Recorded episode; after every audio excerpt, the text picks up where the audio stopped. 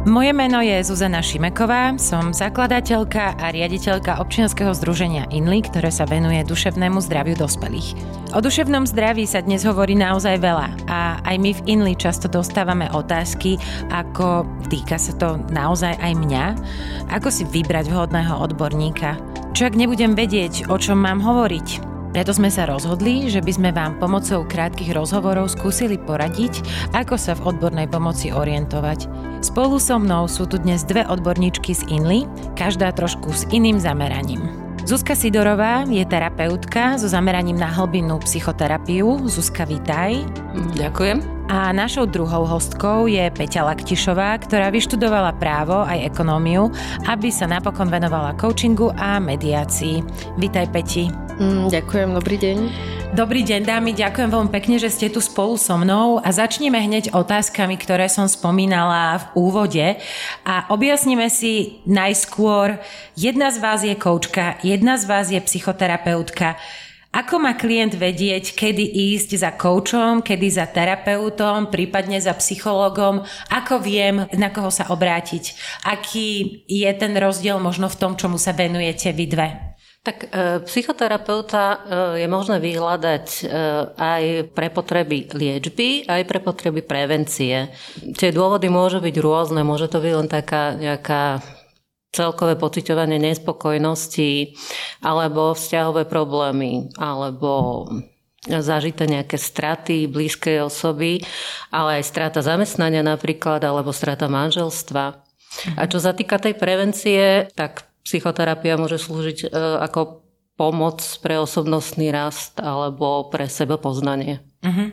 Peti, ty ako koučka, ako to vnímaš? Myslím, že v tej druhej časti, ktorú spomínala Zuzka, uh, sa to trošku podobá aj na ten coaching. Takisto v prípade coachingu riešime otázky seba poznávania, osobnostného rastu. To znamená, ak by som to mala povedať vo všeobecnosti, tak za koučom môže prísť klient, ktorý chce na sebe pracovať, prípadne chce zmeniť nejakú svoju realitu vo svojom živote a je ochotný niečo preto samozrejme aj urobiť. Veľmi často sa stretávam s tou situáciou, kedy ľudia povedia, že ja sa len tak občas cítim unavený, bez energie, bez nálady, neviem tak nejako celkom čo so svojím životom, ale ja predsa určite nemám žiadnu diagnózu, ja neviem na čo by som niekam išiel. Čiže aj keď som typ človeka, ktorý možno nevie, či ísť alebo neísť, len cíti určitú nespokojnosť. Vieme mu v tomto pomôcť? Jednoduchá odpovede áno, vie. Samozrejme závisí na tom klientovi, do akej miery ho to naozaj ťahá, že chce na sebe pracovať. Určite coaching je vhodný pre rôznych ľudí, ale nemusí byť vhodný v každom jednom období. Áno, takže aj ja sa rado koučujem, ale nemám chuť na koučovanie v každom jednom období. Čiže pokiaľ cítim, že mám chuť niečo s tým spraviť, láka ma to, o, nič s tým nepokazím. Ak o, vyskúšam povedzme jedno stretnutie a sama potom uvidím, že čo s tým ďalej, ja súhlasím uh, s Peťou, tá motivácia aj pre psychoterapiu je veľmi dôležitá, ale mám potrebu povedať, že psychoterapia je vhodná aj pre klientov, ktorí nemajú psychiatrickú diagnózu. Samozrejme, uh, psychoterapia je veľmi dobrá ako súbežná liečba s psychiatrickou liečbou, ale klienti nemusia mať psychiatrické diagnozu, aby mohli využívať psychoterapiu. Mm-hmm. Čiže keď si predstavíme situáciu, mám toho veľa, ale zároveň nejako neviem celkom čo so svojím životom a možno by som chcela aj robiť niečo iné, ale celkom presne neviem. Kedy v takejto situácii, ako viem, že či ísť za koučom alebo za terapeutom? Alebo je dôležité len začať a potom už ich usmerníte? No tak nápada, že možno by mohlo byť takým meritkom e, miera utrpenia ako silno trpím, tak podľa toho si vyberiem, e, kde tú pomoc vyhľadám. To znie ako dobrá pomôcka. Dobre, tak ak sa raz rozhodnem, že teda vyhľadám odbornú pomoc a idem, tak povedzte, ako prebieha asi také sedenie u vás. A dôvod, prečo sa pýtam, je ten, že častokrát sa ľudia boja, či vedia, o čom majú hovoriť, ako hovoriť, či sa to niekto o nich nedozvie. Čo by ste k tomuto povedali, Peti? V prvom rade myslím si, že to isté sa týka psychoterapie a to isté sa týka coachingu. V prvom rade ide o dôverný proces To znamená, klient sa naozaj nemusí obávať, že to, čo bude zdieľať s odborníkom, sa môže niekto dozvedieť. Sme viazaní etickými princípmi v rámci svojich profesí a určite toto je jeden zo základných princípov, ktorý sa vynie coachingom aj psychoterapiou. Takže tohto sa obávať vôbec nemusia.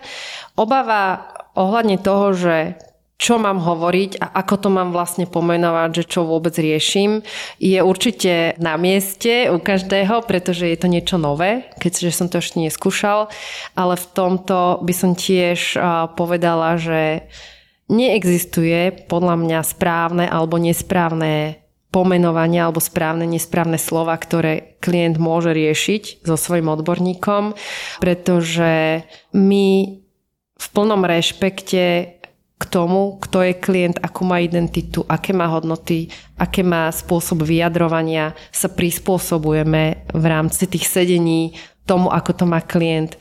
Pretože ak mu chceme pomôcť, tak mu môžeme pomôcť v tom jeho svete, ktorému on rozumie. Uh-huh. Takže tohto by som sa určite neobávala, aj keď je to samozrejme na mieste.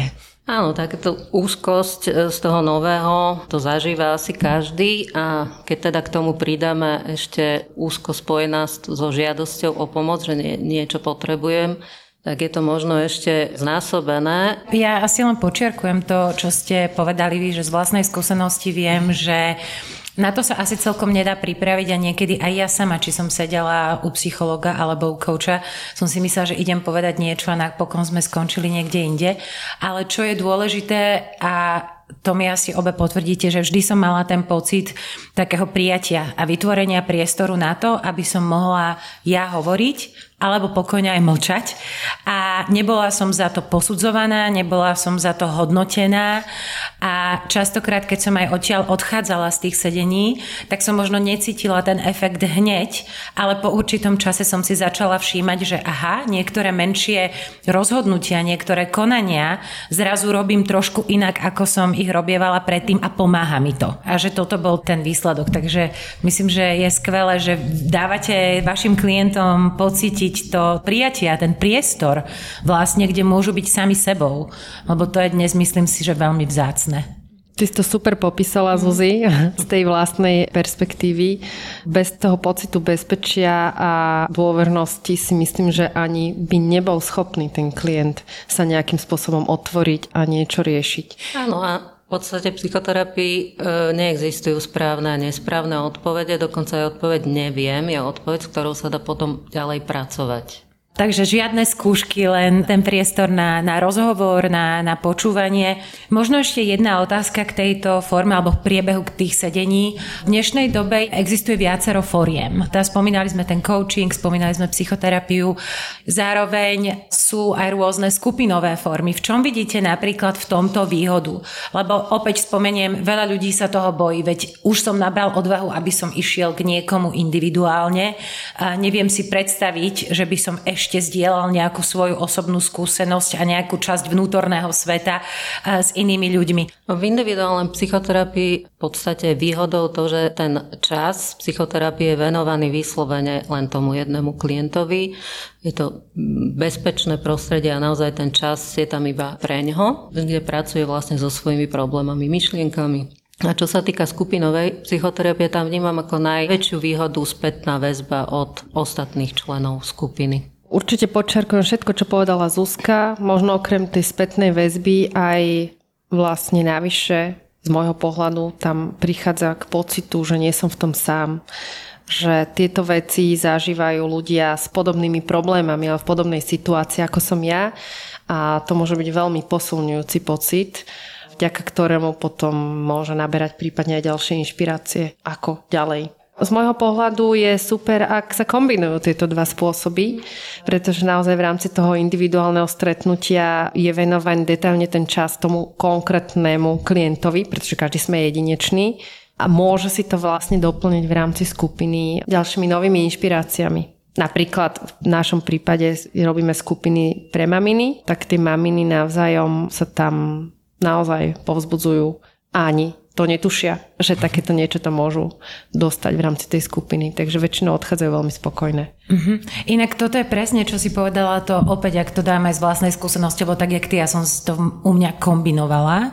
A je pravda, že častokrát som si ani neuvedomila, ako veľmi mi to povzbudenie pomohlo, alebo taká tá vedomosť. A opäť, že, že častokrát sa mi to potom premietlo až možno s nejakým odstupom, alebo som bola naopak prekvapená už priamo na tej skupine že ako mi to pomohlo, motivovalo alebo ukázalo, kam sa viem dostať alebo kde sú iní.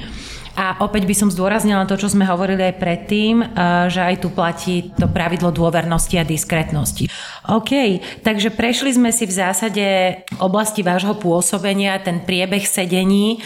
A teraz si ešte povedzme, že čo môžem od tých sedení očakávať. Ľudia sú zanepráznení, nevedia čo skôr. Prečo by z vášho pohľadu si mali vyhradiť, alebo by bolo fajn si vyhradiť čas aj na sedenie s odborníkom a venovať sa svojmu duševnému zdraviu? Ten život, aký žijeme, je veľmi rýchly. A väčšinou alebo veľakrát žijeme v takých tých zautomatizovaných návykoch a ponáhľame sa, pretože chceme veľa vecí stihnúť. Ale my potrebujeme sa niekedy zastaviť, potrebujeme si zasvietiť baterkou v tom našom vnútre, byť trošku zvedavý, opýtať sa sám seba, ako to mám, aby sme potom vedeli, kam ďalej máme smerovať. A vieme to urobiť aj sami, je to super, pravidelne si robiť takú vlastnú psychohygienu. V niektorých prípadoch možno niektoré veci nevieme úplne objektívne vidieť, pretože máme len obmedzený ten rozhľad a pohľad a môže nám pomôcť niekto, kto nie je zaťažený našimi emočnými návykmi uh-huh. a mhm. situáciami, ktorými prežívame. Peti, k tomu ešte jedna otázka. Opäť budem čerpať zo seba. Ja keď som napríklad teraz nedávno mala konzultácie s mojim koučom, tak e, som cítila, že je viacero aktivít, ktorým sa venujem, že e, je tu nejaké pole otázok, ktoré riešim. Mne v tomto veľmi ten coach pomohol a pomohol mi veľmi praktickými vecami, ako zistiť, že áno, toto sú moje slabé stránky, toto sú naopak moje silné stránky, s týmto pracuj. Toto je moja vízia, ku ktorej smerujem. A teraz už viem, že že v každodennom živote ja mám ako keby presne tú baterku, ako si to ty nazvala, alebo to svetlo v rukách, ktoré ma už vedie. Určite áno, ja tomu niekedy hovorím, že je to taký ten náš životný kompas, že každý potrebujeme vedieť, že kam asi smerujeme. Nemusíme nevyhnutne vedieť, že kde pristaneme na konci, lebo to asi nevie nikto z nás ale tak ako keď som na turistike a chcem sa niekam dostať, tak aj v tomto prípade v rámci života potrebujem vedieť, kam ma to vlastne vedie. Potrebujem mať nejaký zmysel, pretože ináč ma to môže tak trošku prevalcovať a môžu sa tam potom diať nejaké negatívne vplyvy. Toto je presne to, čo bol aj ten môj dojem a presne akože tá navigácia alebo ten sprievodca v tejto ceste veľmi pomáha. Keď sa teraz vrátim zase k terapii alebo otočím zase tam, tak ja osobne to vnímam tak, že bez možno času, ktorý som venovala sa aj terapii by som nebola pripravená celkom na ten coaching a že prišiel v tom správnom čase a to ste tu napokon aj spomínali, že niekedy je fajn to kombinovať. Terapia je často vnímaná ako niečo, čo, ako som spomínala v úvode, sa spája s ľuďmi, ktorí majú naozaj že vážne problémy, ťažké situácie, prechádzajú veľkými stratami alebo záťažami a určite to platí. Zároveň vnímam aj to, ako mi to pomáha v každodennom živote. Že opäť je to aj o tom seba poznaní, urobení si poriadku v sebe, komunikácii so sebou, ale aj so svojím okolím. Zuzka, vidíš ty tiež vo svojej praxi to na klientoch, že tá terapia pomáha aj v tom každodennom živote? Určite áno. No, teraz keď si spomeniem na nejaký taký, že konkrétny príklad, môže mať človek problém ukončovať veci.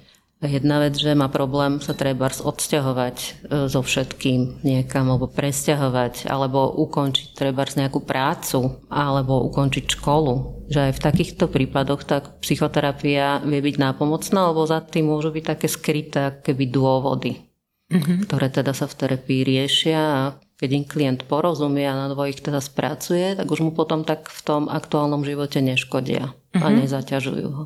Rozumiem. Duševné zdravie je často prepojené aj s tým fyzickým. Ako v tomto vie napríklad pomôcť terapia? Zaznamenala si niekedy zlepšenie aj po tej stránke fyzickej? Áno, keď mám uviesť nejaké konkrétne príklady, tak e, dokonca psychoterapia bola nápomocná aj v epileptických záchvatoch alebo s nejakými žalúdočnými problémami, alebo treba, čo sa týka výkyvov váh, či už je to smerom hore alebo smerom dolu, alebo rôzne kožné problémy. No, opäť potvrdzujem, mne mm. prestali moje pravidelné výrozie bolesti svalov, keď som mm. začala sa viacej venovať sebe aj po tej duševnej stránke. Mm. Uvedomila som si to až následne. Ďakujem veľmi pekne Zúske Sidorovej aj Petre Laktišovej z Inly za ich čas a za ich rady. Ja len veľmi dúfam, že vám tento rozhovor pomohol trošku sa zorientovať v tom, ako sa postarať o svoje duševné zdravie. Ak by ste mali akékoľvek ďalšie otázky alebo si chceli ešte raz tento rozhovor vypočuť, nájdete ho na našom Instagrame inly.sk, na našej webovej stránke www.inly.sk, na YouTube, prípadne ak by ste mali akékoľvek iné otázky alebo by vás zaujímali iné témy, pokojne nám napíšte, budeme sa tešiť tešiť na e-mailovú adresu info.inly.sk. Ďakujeme, že ste si nás vypočuli a majte sa krásne.